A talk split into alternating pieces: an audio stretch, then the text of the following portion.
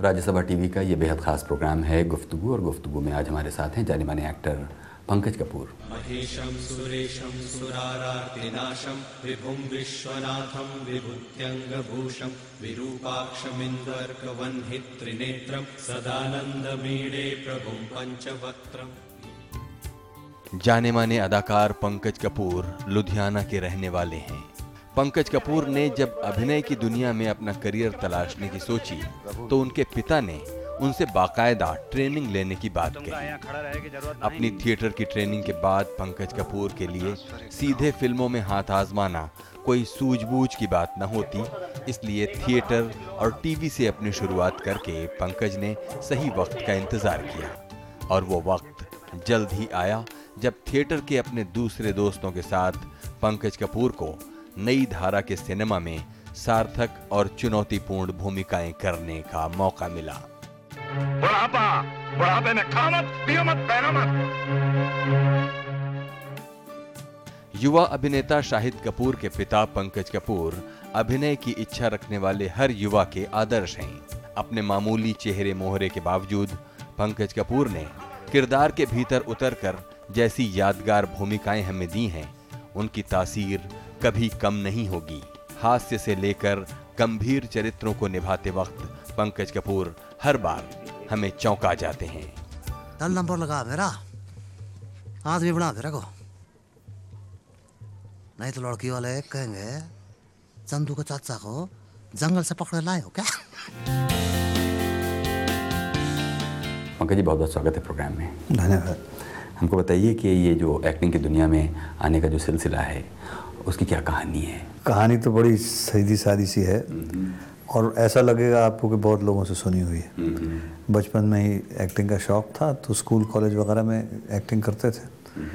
तो आगे चल के जब कॉलेज में गए तो फिर इरादा किया कि इसको बतौर प्रोफेशन अपनाना चाहता हूँ। तो इस तरह से मतलब एक्टिंग की तरफ़ ख्वाहिश और सिलसिला शुरू हुआ। फिर मेरे जो वालिद साहब थे उन्होंने मुझसे कहा कि भाई अगर तुम इस फ़ील्ड में जाना चाहते हो तो बेटा सबसे पहले ये पता करो कि इस फ़ील्ड का ग्लैमर तुम्हें अट्रैक्ट करता है या वाकई तुम्हारे अंदर सलाहियत है ये काम करने की। जिसके लिए उन्होंने मशवरा दिया कि मैं एक दो जगह पे अप्लाई करूँ और तालीम हासिल करूँ। जिसकी वजह से मैंने फ़िल्म इंस्टीट्यूट के लिए और नेशनल स्कूल ऑफ़ ड्रामा के लिए अप्लाई किया। हम्म, ये तो खैर बाद में हुआ होगा पंकज जी।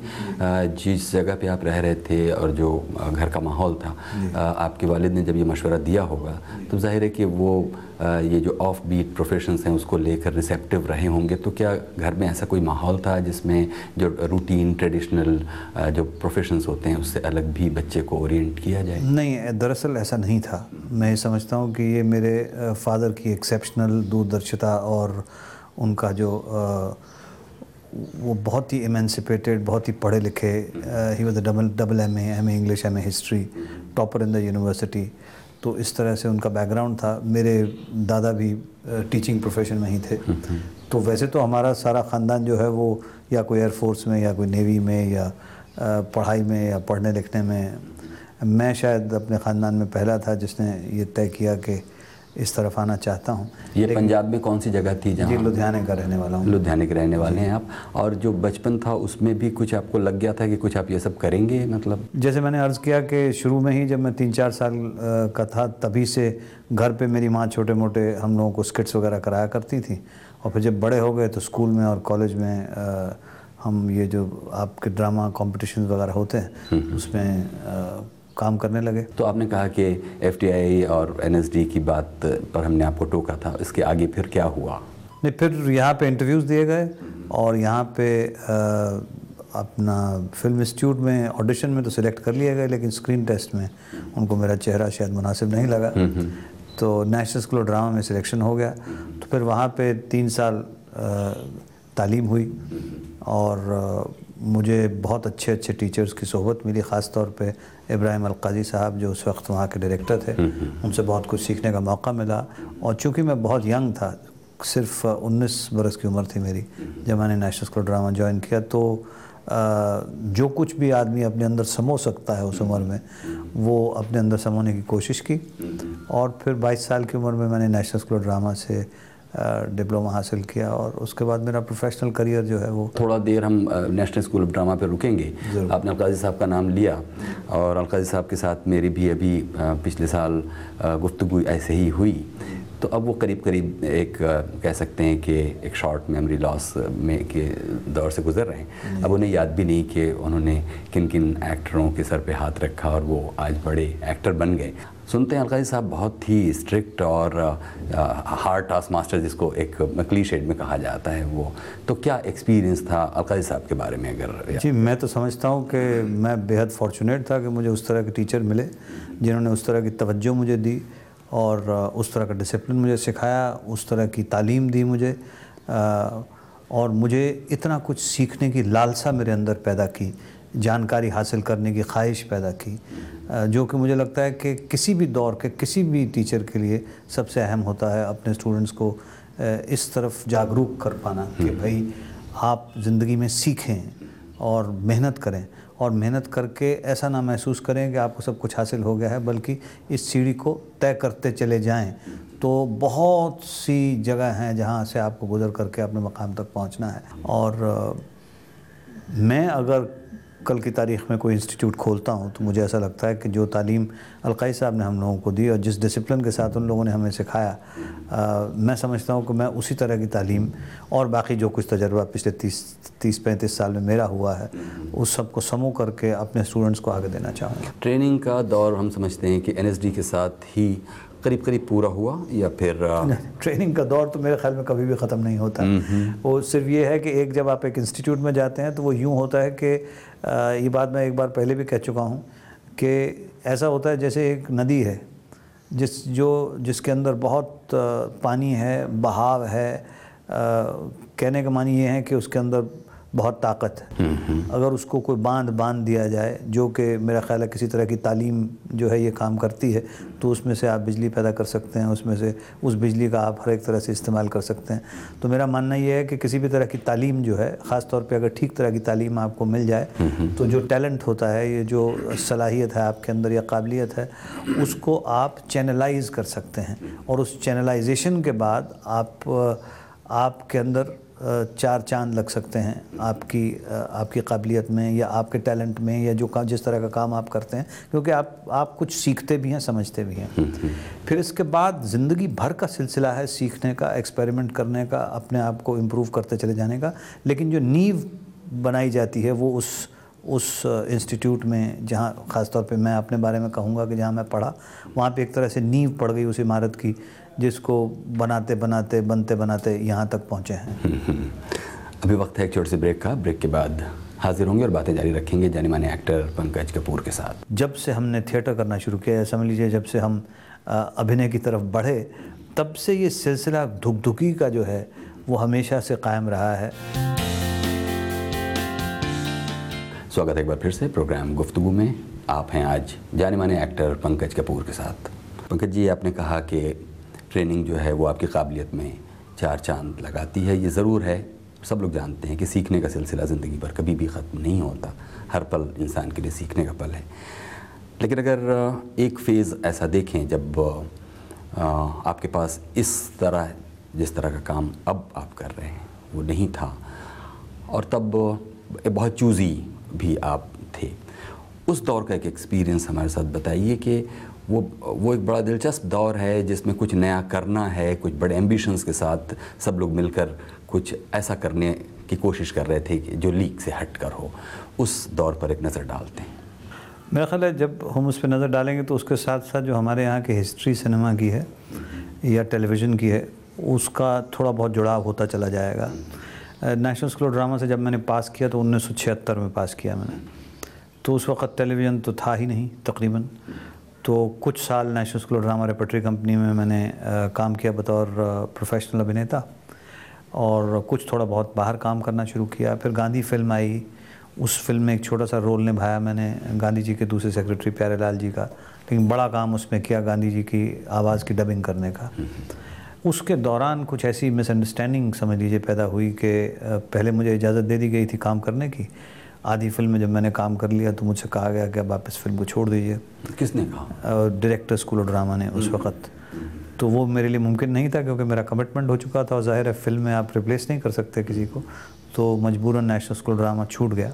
रेपटरी कंपनी छूट गई। तो फिर अब काम कहाँ तलाशा जाए? रोज़गार का क्या इंतज़ाम हो?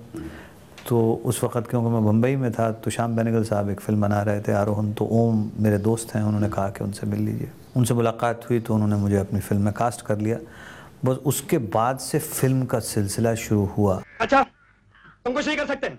जोरदार विभूति भूषण मुर्दाबाद मुर्दाबाद। जोरदार विभूति भूषण मुर्दाबाद मुर्दाबाद। जोरदार विभूति भूषण मुर्दाबाद मुर्दाबाद। सुनो सुनो सुनो सुनो। मैं मेरी तरफ़ से अपनी पूरी कोशिश करता हूँ। हमें इसकी गारंटी चाहिए। जोरदार विभूति भूषण मुर्दाबाद मुर्दाबाद जोरदार विभूति भूषण मुर्दाबाद मुर्दाबाद जोरदार विभूति भूषण मुर्दाबाद। अगर तुम लोग करोगे तो मैं कुछ नहीं कर सकता। जाने वैसे मुर्दाबाद जोरदार विभूति भूषण मुर्दाबाद मुर्दाबाद। लेकिन मसला सर्वाइवल का तो फिर भी था क्योंकि जिस तरह की फ़िल्में हम कर रहे थे उस तरह की फ़िल्मों में पैसा वैसा तो कोई ख़ास था नहीं। हाँ काम करने का मौका ज़रूर मिल रहा था और अच्छे लोगों के साथ भी मिल रहा था। और उस वक्त टेलीविज़न का दौर जो है वो हल्का हल्का शुरू हुआ। तो ये करमचंद नाम का एक सीरियल जो है वो मुझे ऑफ़र किया। तो पहले तो मैंने टर्न डाउन कर दिया कि मैं टेलीविज़न नहीं करना चाहता हूँ। लेकिन जब ये देखा गया कि खाने पीने का पैसा नहीं है और सर्वाइवल जो है वो मुश्किल हो रहा है तो कहा गया कि अच्छा भाई देखते हैं स्क्रिप्ट क्या है। लेकिन मेरे लिए एक तरह से करमचंद करना जो है वो ब्लेसिंग इन डिस्गाइस जिसे मैं कहूँगा फ़िल्मों में उस वक्त आपको क्या ऑफ़र हो रहा था? फ़िल्मों में आपको ज़्यादा से ज़्यादा जिस जिस कैटेगरी में लोग हिंदी फ़िल्म में उस वक्त मुझे समझते थे तो या तो मैं हीरो का दोस्त हो सकता था क्योंकि जवान तो मैं भी था या आज भी हैं। जी शुक्रिया। या हीरोइन का भाई हो सकता था या विलन कोई छोटे लेवल का विलन हो सकता था। और मैं चूँकि इस बैकग्राउंड से आया था जहाँ पे हम लोग शेक्सपियर भी करते थे कालिदास भी करते थे आर्थर मिलर भी करते थे मोहन राकेश भी करते थे तो उसके बाद इसी तरह के किसी कैरेक्टर में फंस जाना ज़िंदगी भर के लिए मुझे गवारा नहीं था। तो टेलीविज़न जब मीडियम के तौर पे सामने आया तो उसने बहुत से ऐसे किरदार सामने पेश किए।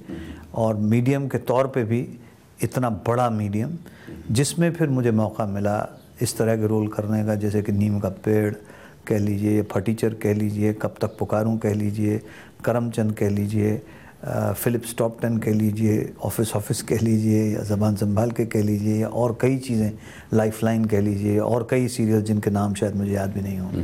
अ, इन सब इन सब के अंदर जिस तरह के किरदार करने का मुझे मौका मिला वो मौका शायद मुझे सिनेमा कभी भी प्रेजेंट नहीं कर पाता। लेकिन फॉर्चुनेटली समझ लीजिए मेरी तकदीर की खातिर या हिस्टोरिकली ऐसा होना ही था दरअसल हिस्टोरिकली ऐसा होना ही था कि टेलीविज़न की शक्ल कुछ सेवेंटीज़ के Hindi cinema south Indian Hindi cinema की तरह होती चली गई। बहुत अच्छी उम्दा लेवल की सोच से उस सोच पर उतरती चली गई और सिनेमा की शक्ल जो है वो उभरती चली गई।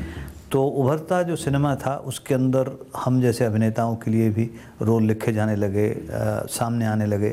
तो फिर इस तरह की फ़िल्में जैसे कि डॉक्टर की मौत या मकबूल या धर्म या अ, ब्लू अम्ब्रेला या मटरू की बिजली का मंडोला भी लेटेस्ट जो हुआ। इस तरह की फ़िल्में जो हैं वो वो सामने आने लगी। अदालत में उठाया गया। हर मुद्दा हर चीज़, हर एक बात इस लड़के को कसूरवार ठहराती आप लोग क्या समझते हैं? मैं कोई बेवकूफ़ बस, या यूँ ही कुछ आप सब लोग बहुत ही टुच्चे किस्म के लीजिए और कमज़ोर लोग हैं। बच्चरिया जैसा पिद्दी जैसा दिल पाया आप लोगों ने। मुझे डराने की कोशिश मत कीजिएगा समझो? मुझे अपनी राय पर खड़े रहने का पूरा हक है। ये तो खैर बाद में ही हुआ अगर आप देखें क्योंकि आपसे मेरी मुलाकात 1985-86 के आसपास इलाहाबाद में तब हुई जब प्रदीप कृष्ण अपना बरगद बना रहे थे और एक होटल में आप और के के रुके हुए थे। और तब आप लोग इस बात पर काफ़ी झींक रहे थे कि क्या ज़िंदगी जी रहे हैं जिसमें बम्बई में एक फ़्लैट भी नहीं खरीद सकते। और बहुत वो नेचुरल बात थी क्योंकि एक आदमी जब इतनी रेगरस ट्रेनिंग से होकर यहाँ तक पहुँचता है उसके एक्सपेक्टेशंस होते हैं। और फिर वो दो इन दर्जे का काम भी बाज़ार में देख रहा होता है। तो अपने को कहीं एक सेंस ऑफ़ प्राउड तो रहता ही है और एक सेंस ऑफ़ डिफीट भी रहता है। ये जो स्ट्रगल का पीरियड है जहाँ जिसमें कुछ शिकायतें भी ज़ाहिर है कि आपको रही होंगी पूरे परिवेश से वो क्या है? स्ट्रगल uh, मुझे जैसे मैंने अर्ज़ किया कि यही जो ट्रांजिशन के पीरियड्स थे ये ज़रा मुश्किल थे क्योंकि पहले तो थिएटर से टेलीविज़न में आना मुश्किल था क्योंकि हम लोगों को थिएटर की एक डिसिप्लिन की आदत थी एक थिएटर की परफॉर्मेंस की आदत थी एक ज़िंदा जीवित तालियों की आदत थी उससे निकल कर के टेलीविज़न के मीडियम में आना जहाँ पे एक तो रेपिटेटिवनेस एक अरसे के बाद बहुत ज़्यादा हो जाना एक ही कैरेक्टर को बार बार आपने सीरियल के तहत करना। लेकिन उसके ज़रिए आपको जो पॉपुलैरिटी हासिल हुई थी या या लोग आपके बारे में जो जानकारी हासिल कर पा रहे थे उससे ये तसल्ली भी होती थी कि कुछ दूसरे कैरेक्टर्स आपको करने को मिलेंगे जो कि वाकई मिले भी। लेकिन इस पर आपका कोई कंट्रोल नहीं रह रहा है। तो हर बार हम लोगों को जब से हमने थिएटर करना शुरू किया समझ लीजिए जब से हम अभिनय की तरफ़ बढ़े, तब से ये सिलसिला धुकधुकी का जो है, वो हमेशा से कायम रहा है। जब कभी भी कोई नया रोल आपके हाथ लगता है और कोई नया सफ़र आपका स्टार्ट होता है, उस इंसान को बनाने में जो इंसान का रोल आप कर रहे होते हैं कि ये इंसान जो मैं कर रहा हूँ कर पाऊँगा सही तरीके से या नहीं? और दूसरा ये मेरी ऑडियंस तक ठीक से पहुँच पाएगा कि नहीं? और तीसरा मेरी ऑडियंस इसको कबूल भी करेगी और सराहेगी भी या नहीं? ये सिलसिला मुझे लगता है अभिनेता के लिए हर वक्त हमेशा के लिए रहता है। एक ही चीज़ की आप तसल्ली हासिल कर सकते हैं बतौर अभिनेता। वो ये है कि जो काम का सिलसिला है या जो सफ़र है काम का आ, उस दिन से जब से आपको रोल ऑफ़र किया गया और उस दिन तक जब तक आपने उसको निभाया उस सिलसिले की तरफ़ अगर आप पूरी ईमानदारी शिद्दत और मोहब्बत से काम करेंगे तो वो आपको एक ऐसी तसल्ली देगा जो शायद किसी लेवल का पैसा या किसी लेवल की शोहरत जो है वो शायद आपको ना दे सके। हम्म, हम्म। बातों का सिलसिला बढ़ाएँगे अभी एक छोटा सा ब्रेक लेते हैं। अभी वक्त एक छोटे से ब्रेक का। ब्रेक के बाद हाजिर होंगे और बातें जारी रखेंगे पंकज कपूर के साथ जो कि जाने माने अभिनेता हैं। मेरी कोशिश ये रही है कि मैं अलग अलग कैरेक्टर्स पोर्ट्रे करूँ और पंकज कपूर ना पोर्ट्रे करूँ हर वक्त। तो लोग मेरे उस काम की तरफ़ ज़्यादा तवज्जो देते हैं बजाय मैं जो मुख्तसर सा छोटा सा एक मैं हूँ। स्वागत एक बार फिर से प्रोग्राम गुफ्तु में। आप हैं आज पंकज कपूर के साथ। पंकज जी सरसरी तौर पर उन फ़िल्मों का ज़िक्र ज़रूर आपके मुँह से सुनना चाहेंगे जिनमें काम करके आपको बहुत खुशी हुई और वो बहुत ही चुनौती भरे रोल थे जिनको आपने करके दिखाया। दरअसल बात यूँ है कि आपको अपने सारे बच्चे प्यारे होते हैं। हम्म। दरअसल तो मेरा काम दरअसल ये रहता है कि जब कोई भी काम मुझे दिया जाता है तो मैं अपनी तरफ़ से पूरी शिद्दत, पूरी ईमानदारी के साथ उसकी तरफ़ मेहनत करने की कोशिश करता हूँ। मैं ये भी चाहता हूँ कि बतौर अभिनेता मेरे जो लोग, जो मेरा काम देखते हैं या जो मुझे क्रिटिसाइज़ करते हैं या अप्रिशिएट करते हैं, वो मुझे किसी एक रोल के तहत जज ना करें। बल्कि मुझे जो total sum total of my work है, जिस जो तीस साल का एक सिलसिला मेरा काम करने का रहा है, उस सम टोटल को देख करके तय करें कि मैं कितना बार अभिनय में उतर पा रहा हूँ, या उनको खुश कर पा रहा हूँ या नहीं, या जिस जर्नी पे मैं निकला हूँ, उसको सही तरह से तय कर पा रहा हूँ या नहीं। इस सवाल को मैं थोड़ा रिफ्रेस करना चाहूँगा, ताकि आखिरकार उस सवाल का जवाब हासिल कर सकूँ जो सवाल था। आ, शायद कोई ऐसा रोल भी रह गया हो जो आप करना चाहते हैं नेशनल इंटरनेशनल सिनेरियो को देखते हुए।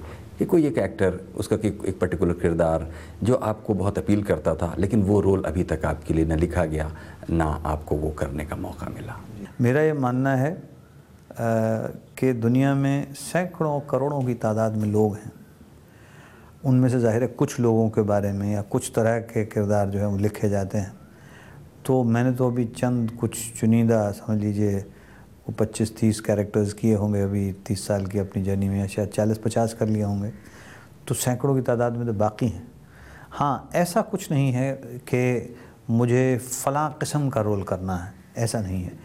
हाँ जो कुछ मैंने अभी तक किया है, उससे मुख्तलिफ़ अगर कुछ करने को मिलेगा तो वो मेरे लिए चैलेंज होगा बतौर अभिनेता और उस इंसान को समझ पाने में, उसके, उसको ज़िंदा कर पाने में और उस इंसान को फिर से खड़ा करके अपनी ऑडियंस के सामने ला पाने में जो खुशी मुझे महसूस होगी वो एक अलग लेवल की होगी।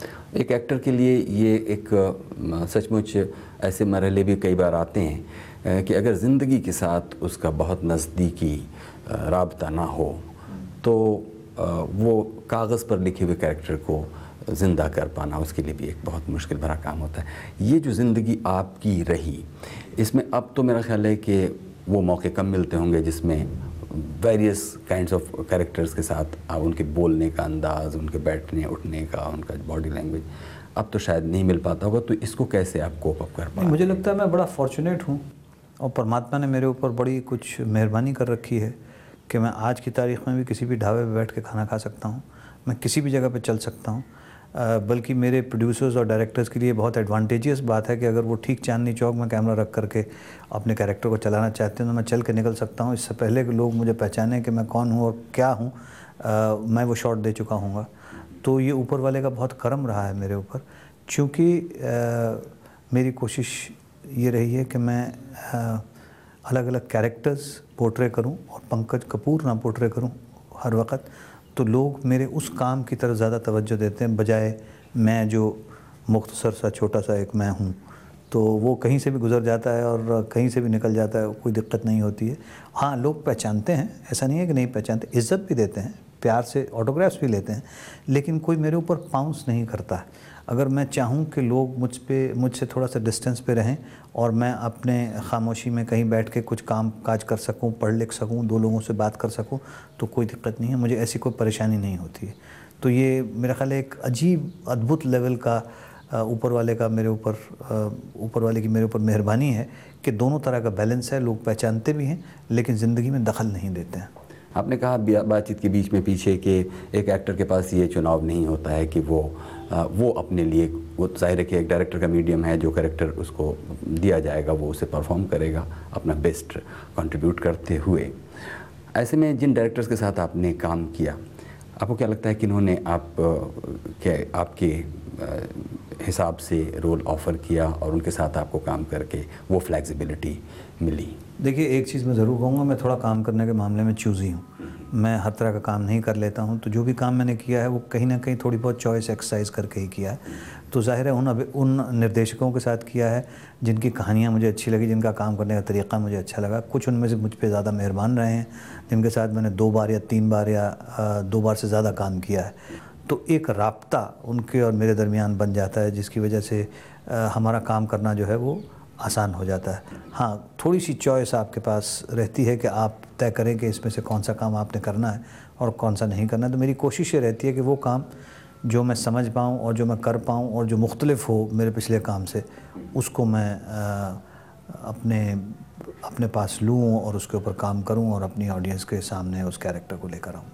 पंकज जी अगर जो थिएटर एस्पायरेंट्स हैं या जो फ़िल्मों में एक्टिंग को लेकर दिलचस्पी रखते हैं हमारे देखने वाले उनके लिए आप क्या ऐसा मंत्र कहना चाहेंगे? वो बहुत ज़रूरी है देखिए क्योंकि बदल गई बहुत सारी परिभाषाएँ बदल गई। स्कूल में भी जब शुरू में लड़के आते थे लड़के लड़कियाँ वो ये थोड़ी सोच के आते थे कि सीधे जाके फ़िल्मों में अपनी किस्मत आजमाना है। तो क्या है जो एक लॉन्ग लास्टिंग एक लंबी रेस का घोड़ा बनाए किसी एक्टर देखिए मंत्र तो कोई नहीं है। अ, दो तीन चीज़ें जो हमें सिखाई गई और जो हम लोगों ने प्रैक्टिस की। मैं अकेला नहीं हूँ बहुत से और मेरे दोस्त हैं। अ, वो दो तीन चीज़ें हैं। एक चीज़ ये है कि बिना मेहनत के कुछ हासिल नहीं होता। है तो जो भी काम आपको मिले उस पर पूरी मेहनत करें। और बैठे बैठाए भी कुछ हासिल नहीं होता है तो उठ के उदम करें उठें चलें फिरें कोशिश करें चीज़ें हासिल करने की। और जो कुछ मिलता है उस पर पूरी ईमानदारी और पूरी शिद्दत के साथ काम करें। और एंड रिज़ल्ट की उम्मीद ना रखें। एंड रिज़ल्ट की उम्मीद आपको तकलीफ़ देगी हमेशा। उम्मीद नहीं रखेंगे तो अगर एंड रिज़ल्ट अच्छा होगा तो खुशी मिलेगी। बहुत बहुत शुक्रिया पंकज जी आपने हमारे लिए इतना वक्त दिया। थैंक यू सो मच ये थे पंकज कपूर जाने माने अभिनेता। कुछ कहना चाहते हो प्रोग्राम के बारे में तो हमें लिखिए feedback dot R S T V at Gmail dot com पर।